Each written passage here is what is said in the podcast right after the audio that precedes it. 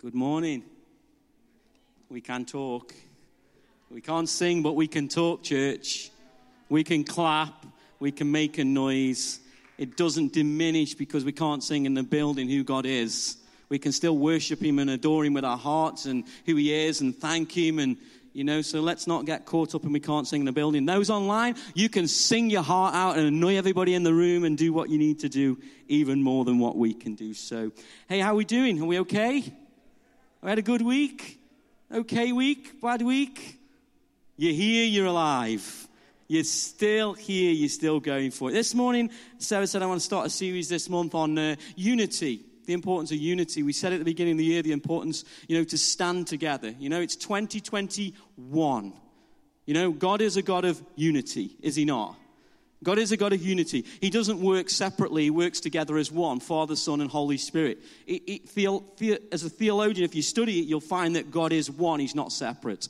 And we, if you're a believer of the body of Christ, you become one with Christ. How good is that?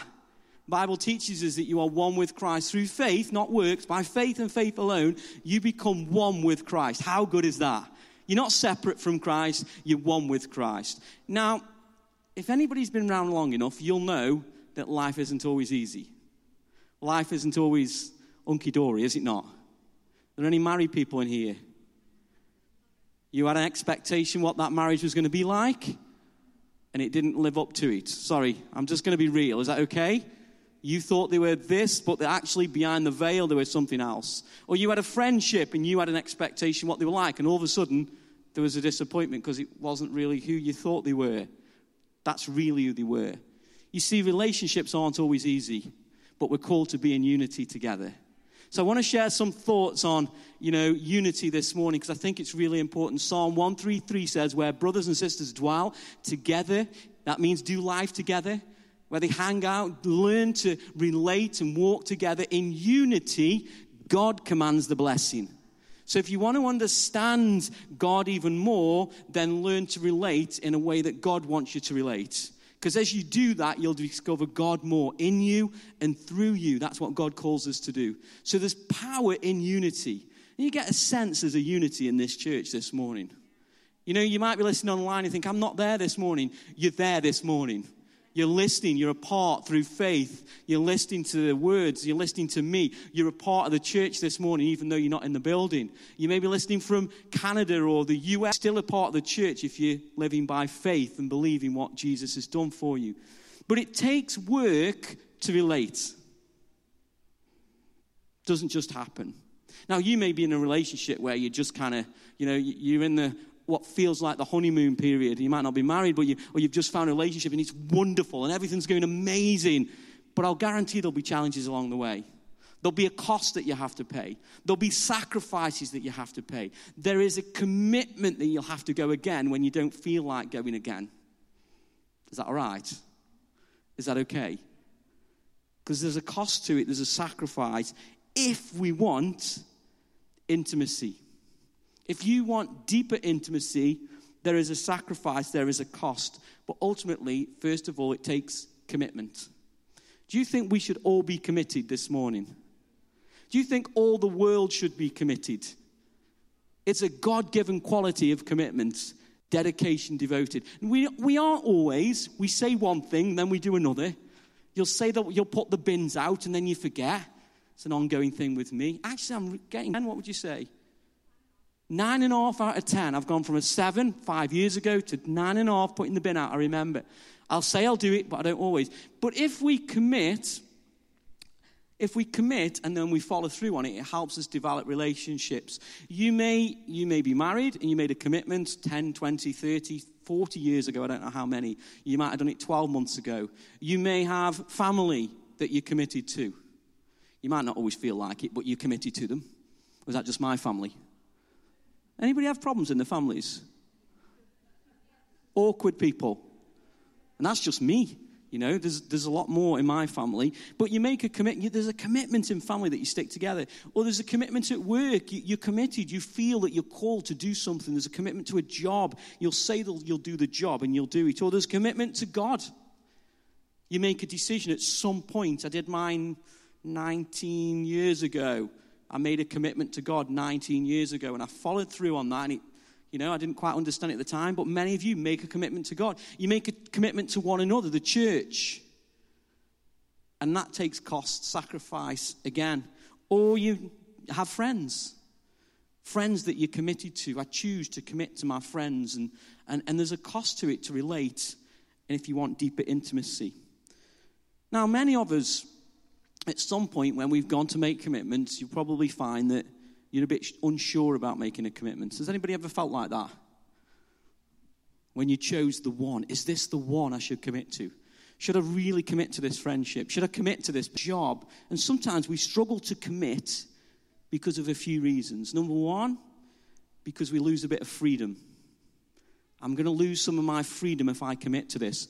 My choice is now limited if I commit to this person. Or you lose some of your individualism. No, I just want to do what I want to do when I want to do it. That's my choice, my life. Well, if you make a commitment to something, then you're going to lose some individualism. Not your personality, not who you are, but you're going to lose some things of of your life if you make a commitment to it. So there's a freedom that you lose, there's an individualism that you lose, and there's a control that you lose. Are you still with me this morning? And you think, ah, who would want to commit if I'm going to lose some freedom, I'm going to lose some of my individualism, and I'm going to lose control of things? Why would I want to commit when I can just be free, do what I want when I want? What's the desire? Why would I want to commit if I can stay over here uncommitted?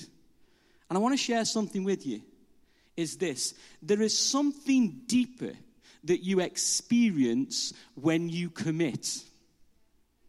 Does that make sense? But only those who commit experience what they experience. Those who don't commit never experience it. They only live on a certain level. They think they've got their freedom. They think they have control. They think they have their individualism. They've got their life together. But they never experience the deeper intimacy that you get in commitment. Are you hearing me? You know, these over this side, you think they, they've got it all together and they're living in this world where they think they don't have to be committed. They're free. But actually, it's not biblical. It's not who God is. It's not how we're designed. We're designed to commit. We're designed to promise. We're designed to come through on our commitments, to be faithful. It's who God is and it's who God calls us to be. Those who don't commit, I would say they're pretty coward. They're a coward. I'm going to be honest with you. Now, we've all come to those points where, do I really want to commit? Can I commit? I'm scared to commit because I'm going to have to give some things up. But I want to encourage you this as you make your commitment, I'll guarantee if you make a commitment, you then follow through on what you believe and you honor your commitment, you will see what you believed for begin to happen. But if you never commit, when you commit, this is what happens. You say, I'm committed to this thing. This is what happens faith is received. I, I, I want to get married, but I'm not going to commit yet. Can I, can I just have some sexual intimacy with you, but not? This is what happens. Faith is received. You believe what you're going to see. Now, if you never honor that commitment, you'll never see what faith is released. But if you honor your commitment and stay faithful and do what you say you're going to do, you will see faith confirmed. Are you with me this morning? So, this is the power of faith. This is the power of commitment. You'll begin to see what you said or believed for. And then this is what happens you experience deeper intimacy. You go deeper with the individual because they begin to trust you. You become more secure in yourself. There is a deeper intimacy now because you've committed, you've done what you said you're going to do, you've honored it, and now you'll experience deeper intimacy. It's the same with God. If you don't commit to God, you'll never, you'll say, I've never experienced God. You won't if you don't commit. It, it, won't happen. But if you say, I am committed, and then you honor that commitment and say, God, I'm going to seek you. I want to know about you. I'm going to do what you say. I want to develop a relationship. When you do that, you'll begin to confirm the faith that you had, that has been given to you by God. And you'll begin to see and experience God in your life. But if you never commit and you never honor that commitment, you'll never see it happen. Are you still with me? That's the power of commitment. But we have to give these things up in order to gain something that's even better.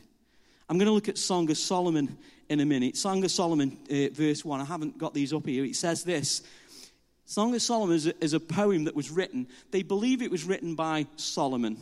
It's called Song of Solomon. Sometimes it's called Song of Songs because Solomon apparently wrote 1,005 songs. There's pretty few songs, that is. Any musicians in here? That's a few songs to write, right? He wrote many other things, but apparently wrote 1,005. Apparently, this was the song of all songs. This is the creme de la creme. This is the best song or the best poem that he ever written. They reckon this is one of the best pieces of writing ever written, ever written. This is pretty good to listen to, yeah? So he says this to start off. He says, Let me kiss me, let him kiss me with the kisses of his mouth, for your love is better than wine. Should we get a bit intimate this morning? Maybe the kids need to go out. Or, or if you're under 18, sorry, this may be a little bit much for you. Maybe should I'll turn it into a PG rather than a 15. Your love is better than wine. What is he saying? He's saying this My love is deeper than some other things that you can have. My love is like nothing you'll ever experience in life. So, what is this intimacy? What is intimacy? Do, can we all have intimacy? I believe the Bible teaches that we all long for intimacy. We all have a desire and a deep longing for intimacy. So, what is intimacy? If you were to tell me what is intimate, can I be intimate if I'm not married? Can I have deep intimacy if I'm not, if I haven't got a job and I'm, I'm jobless? Can, can, I, can I have deep intimacy? What is intimacy? Dallas Willard says this intimacy is shared experience. So, you don't have to be married to have deep intimacy. You can all have deep intimacy if you learn to share life. Life is to be shared, right? Life is an experience. Would you agree? How many of us struggled in lockdown with not having the experiences we normally have? Is there anybody else? How many is ready for the experiences now we're getting let out? How many want to go on holiday and get them selfies? Look where I am. Who's ready to go? Why? Because life is about experience. We're experiential people. We have senses, we have feelings, we have taste, and we can't go to a restaurant. Oh, I was going to say I'm having to eat my wife's cooking for that. I shouldn't say that, right? We, I'm only kidding. She cooks beautifully. She did a lovely sweet and sour last night. But that was a joke about her cooking. But we all want these experiences, don't we? right? We're experiential people. But we're more than experiential people. We're experiential people that want to share. You say, do we do? I don't want to share. I'm, I'm a quite a personal person. Look at the world. How many selfies are there? It's not for themselves. Selfies aren't for selves. Selfies are for everybody else. Facebook, look at my garden I've just built. Not really bothered about your garden. Look at my new dog. It's not about you, it's about your desire to share what's going on in your life. Why? Because you desire intimacy. You desire this deep, long thing to people to share their things with you and you to share life with them. Ask Facebook, ask Twitter, ask Instagram, ask Snapchat, ask TikTok, and every other thing that's on social media. Why? Because they know there's a deep down desire in each one of you to share life together. Are you still with me? Romans 12, verse 15 says this Paul, summing it up, the golden rule of life. The golden rule of life. Rejoice with those who rejoice. Share. And that sounds easy, doesn't it? Until somebody's got the car that you want, but you can't have it. Or the holiday or the relationship, and, and I can't quite get it yet. Rejoice with those who rejoice who are doing well. What is that? Shared experience, shared intimacy. I love the church. I love my spouse. I love my neighbor. I love my friend. I love my enemy. Why? I rejoice when they are rejoicing. Do we really rejoice when other people rejoice? I have to admit, at times, I have issues going on, and we'll look at that in a minute. And then he says, mourn with those who mourn. Shared experience. You know, this last 12 months, we've how many people we've seen suffering. Right now, we see in India people suffering. See people on the news watching an interview this week with somebody from a country. I don't want to name them, but they asked about if they're going to be sending things out to India. Their response was first look after their own country. And I agree to a point, there is balance to make sure things in their country. But what about India? Do we mourn with those who mourn, or do we just say, as long as my individualism is okay, I'm okay? Do you see what I'm saying? But it's shared experience. If we commit and we go after and we do something about it, we'll experience something deeper that we wouldn't experience back here. That's why Jesus Christ, he had a depth to him. He saw suffering. It said from the belly, from his belly, he had compassion on them. So he did something because he shared in their mourning. He wasn't detached from it. He was willing to surrender his, you know, day because he was fixed on what God wanted him to do on that day. Why? Shared experience, intimacy. But sometimes we struggle because we don't, we've got to make sure we're okay. And yes, we have to a point, but there's more to life if we want to experience deeper intimacy. If we want to experience God on a deeper level, we have to let go of some things. And we think we're losing things, but we gain so much more in God. We experience so much more of Jesus and the depth of his love and his compassion over here than we did over there. Rejoice with those who rejoice, mourn with those who mourn. So, how do I get this, Paul? But how do we actually work on this? I want to read Song of Solomon, verse chapter 4, verse 4. It says this.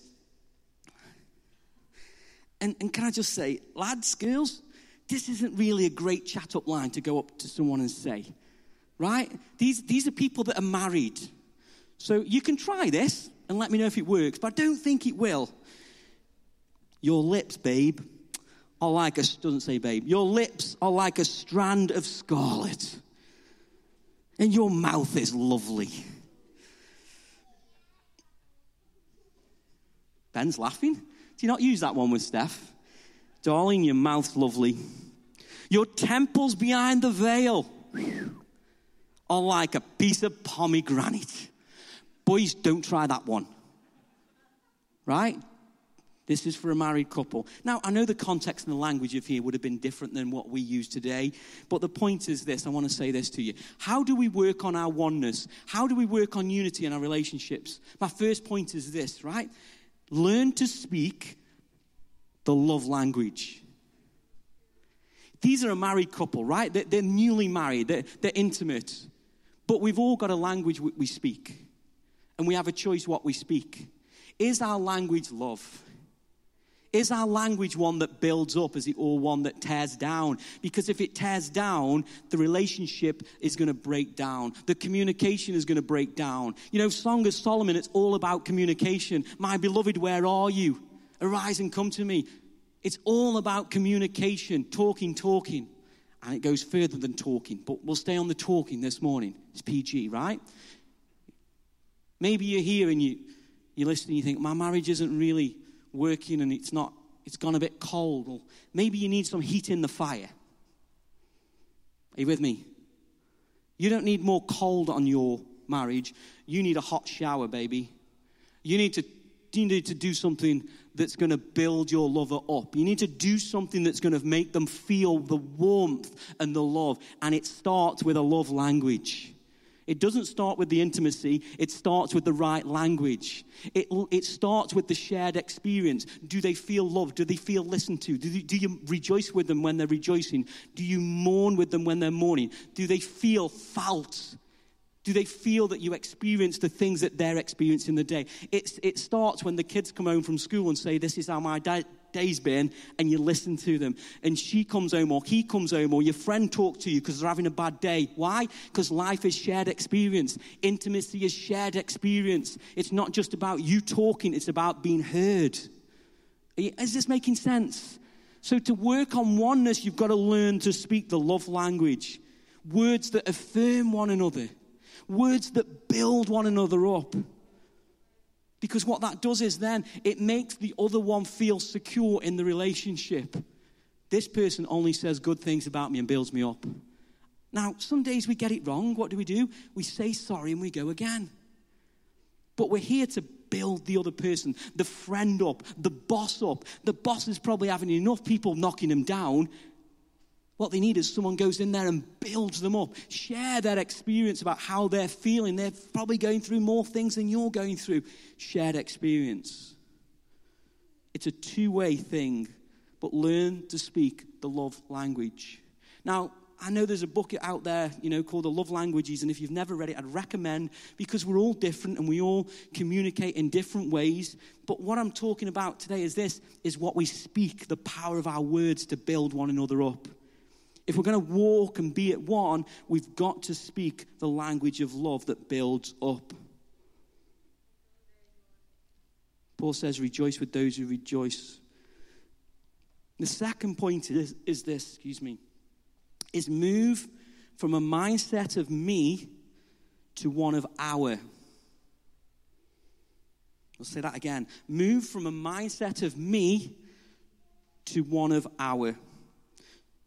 Song of Solomon 1, verse 16 to 17 says this. So they're doing their building up their language, right? Their love language. You ready? He says, Behold, you are handsome. That's pretty good language, isn't it? You are handsome, my beloved. Yes, pleasant. In other words, they like them. They're speaking the positive words and affirmation. But then it says this also, our bed is green, the beams of our house are cedar and our rafters are fir. In other words, it's not my house anymore. It's not my individualism. It's not my control. It's not mine. It's moved from me to our house. You see the difference? It's not your job, it's our job. It's not your problem, it's our problem. It's not your church, it's our church. He's not your God, He's our God. It's not your problem because you're mourning. Your mourning is my mourning. It's not your celebration. I celebrate because you celebrate. It's ours. You see the difference? That's the difference to move from the me individualistic lifestyle into an ownership of our. Ask Jesus. Your Father in heaven, our Father in heaven. My Father in heaven? No, our Father in heaven. It's our cedars, it's our rafters. It's ours, this is. We own this church. You know, this stage, whose is it?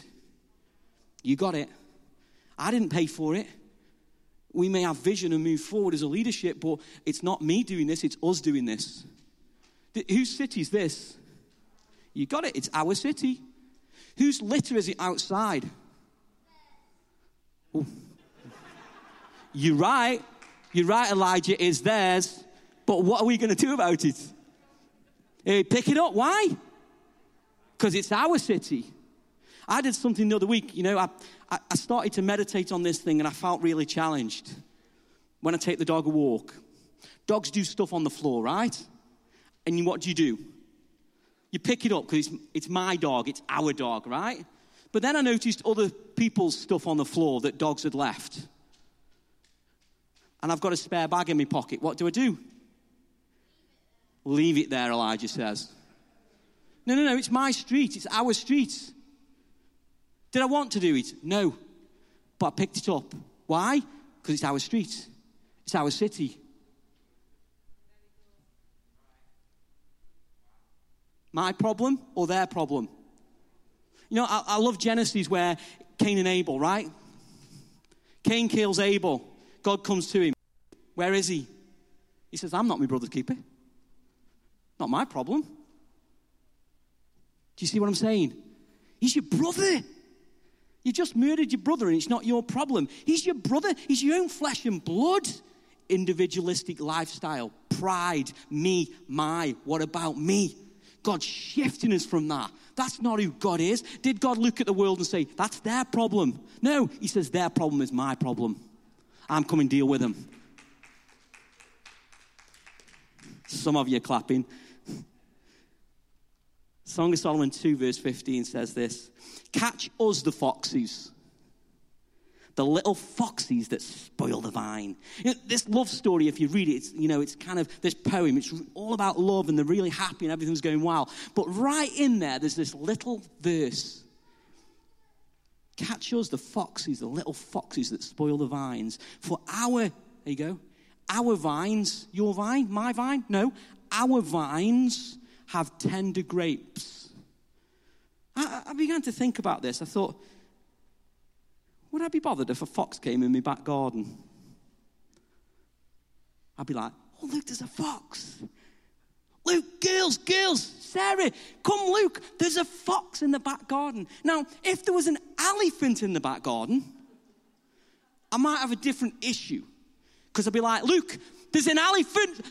it's going to knock the house over. It's going to destroy everything. Me new lawn. Me new lawn. I only put it down a month ago. me gazebo, me, me hot tub.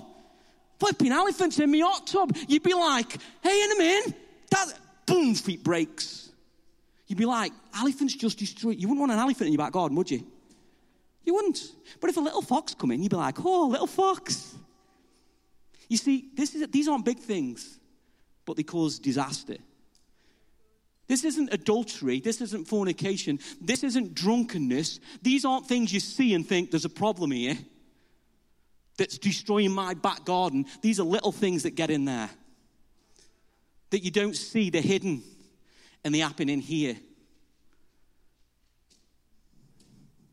So, what are they? 2 Timothy 3, verse 2 says this Men will become lovers of their own. What's the issue?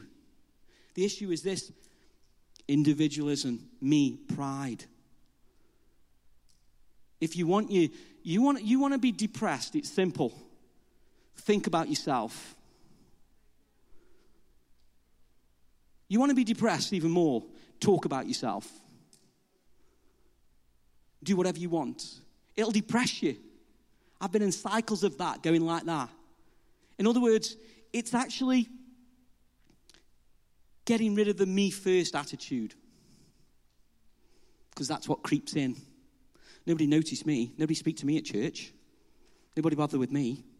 No, no, no, nobody, nobody, celebrated what I was doing. No, no, nobody's doing, what, what about me? What about my life? What, what, what's all about me? Me? Me? I don't know why I'm skipping. Do you see what I'm saying? And that doesn't happen publicly like a big elephant. Look, there's an elephant in the room over there. Everybody can see it happening, but it's happening in here. And then all of a sudden, what happens is it begins to nurture and destroy the root and the fruit in here, the goodness. And all of a sudden, it's happening behind you. And all of a sudden, you just, boom, you, you pull away from the relationship because you can't cope. You're just gone. Like, where have they gone? It was happening in here, little foxes. They came in and started to eat the fruit away, the good things. See, I've done good things in my life, and nobody's celebrating me. Nobody's noticed what I've done. I've got fruit. Look at it. Why? Because the me creeps in there. See what's happening to you. Nobody notices. Nobody bothers with you. Nobody loves you. Nobody's kind to you. Do you see what I'm saying? It's the little foxes that want to get in here. So, how do we destroy the little foxes? Well, we're aware of it, but bring it out into the light. You cannot destroy the little foxes. Have you ever tried catch a fox? Any fox catchers in here? Yeah? I haven't. I would imagine a pretty hard catch on your own. But if you work together, it's better. The point is this these foxes aren't meant to be caught alone. It says this catch us, the foxes.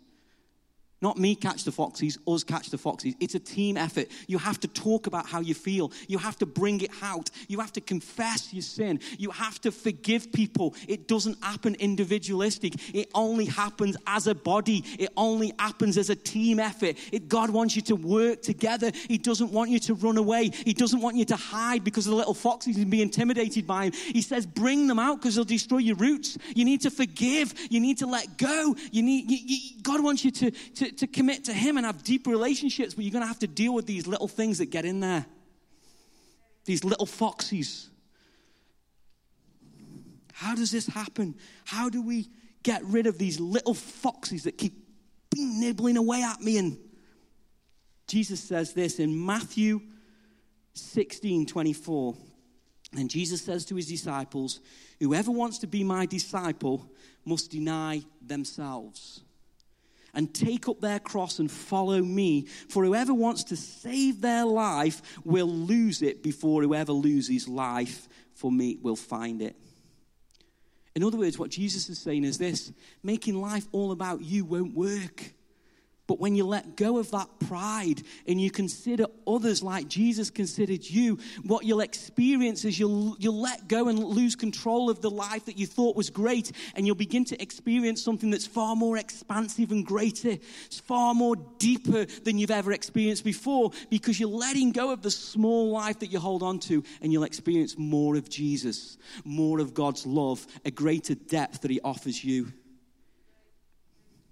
Chapter 4 in Song of Solomon says this Awake, O north wind, and come, O south, blow upon my garden. Why, you said it's not individual. Why my garden? I thought it was our garden. Blow upon my garden, that its spices may flow out. Let my beloved come to his garden and eat its pleasant fruit. See, what's happened here is this there's a deeper intimacy where everything that is mine now becomes yours. It's no longer my life, it's no longer my garden. My garden is now his garden. Do you see what I'm saying? I've let go of some of the things that I thought were important, they're no longer important, and actually, it's now his. This is an intimate moment for those who understand what we're reading here right? This is sexual intimacy of her garden being his garden, right? But on a relational level, when you choose to let go of your own pride, the me, myself, and I life, and you begin to realize what Jesus Christ did for you on the cross, that Jesus didn't hold on to his life, but he gave up it all. And when you understand the depth of your lover here, the beloved came for you and gave it all, then when you receive that, you begin to open up and begin to just see more fruit from the inside out. Philippians 2, verse 1 says this Therefore, if any of you any encouragement from being united with Christ, if any comfort from his love, if any common sharing in the Spirit, if any tenderness and compassion, then make my joy complete by being like minded, having the same love, being one in spirit and one in mind. Do nothing out of selfish ambition or vain conceit. Rather, in humility, value others above yourselves. Not looking to your own interests, but of each of you to the interests of the other, shared experience. And then he says this this is our example, Jesus Christ. In your relationship with one another, have the same mindset of Jesus, who, being the very nature of God did not consider equality with God something to be grasped to his own advantage. Rather, he made himself nothing by taking the very nature of a servant, being made in human likeness. And being found in appearance as a man, he humbled himself by becoming obedient to death, even death on a cross. Why did Jesus do this? Because of the deep intimacy he wanted with you. Jesus was willing to share a body, flesh, that you have. Jesus was willing to put on the sin of the world even though he knew no sin. Jesus was willing to share death that he didn't need to because he wanted to know what it was to feel death and experience the things that all of us experience. He didn't have to, but he gave up his individualism. He gave up his freedom. He gave up his control so that he could experience something deeper, and that depth is you. The love that he has for you. He shared sin, he shared death, he shared it all so that he could understand how you feel. That's the God that we serve. That's the love that he showed you. He's not holding back his garden, he's saying, My garden is your garden. All you need to do is come to me. Ask for forgiveness. I will forgive you. I will live in you. I will cleanse you. I will heal you from your hurt, your past, as you continue to walk with me and trust me, and I will make you whole. You will begin to see fruit from the inside that you've never known before if you'll trust me and believe what I say about you. You are my beloved church, and I died for you. I have shared this world, I've shared the experience so that I could get intimate with you. How good is our God? How good is our God? I want us to stand. If you're happy to stand, I want you to stand. You know, relationships take work, they don't just happen. They take commitment, they take honoring of that commitment. Song of Solomon 2, verse 10 to 11 says this My beloved spoke and said to me, Rise up, my love, my fair one, and come away. For the winter is past and the rain is over and gone.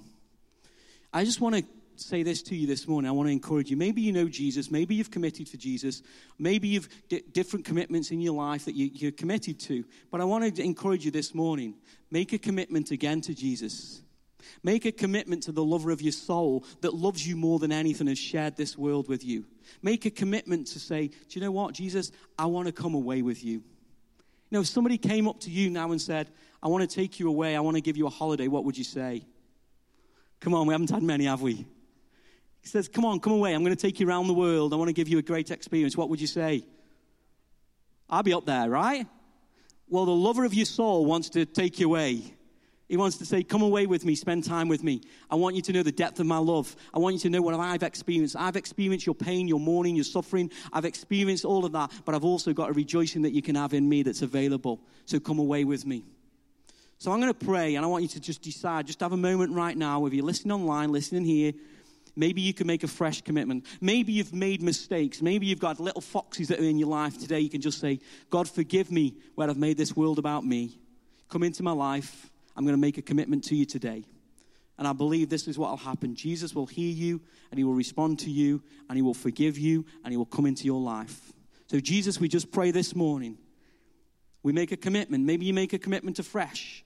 Maybe you're here this morning in the building. You can make a commitment today and say, I arise, I come away with you. I'm believing that the winter has passed. There is a new life for me to walk into this morning. So, Jesus, we thank you. We give you the honor. We give you the praise. We thank you for experiencing this life so that we can experience something greater in you. We give you all the praise. We give you all the honor in the mighty name of Jesus. Jesus, we love you. Help us to deal with the little foxes. Help us to go deeper into you. In Jesus' name, amen.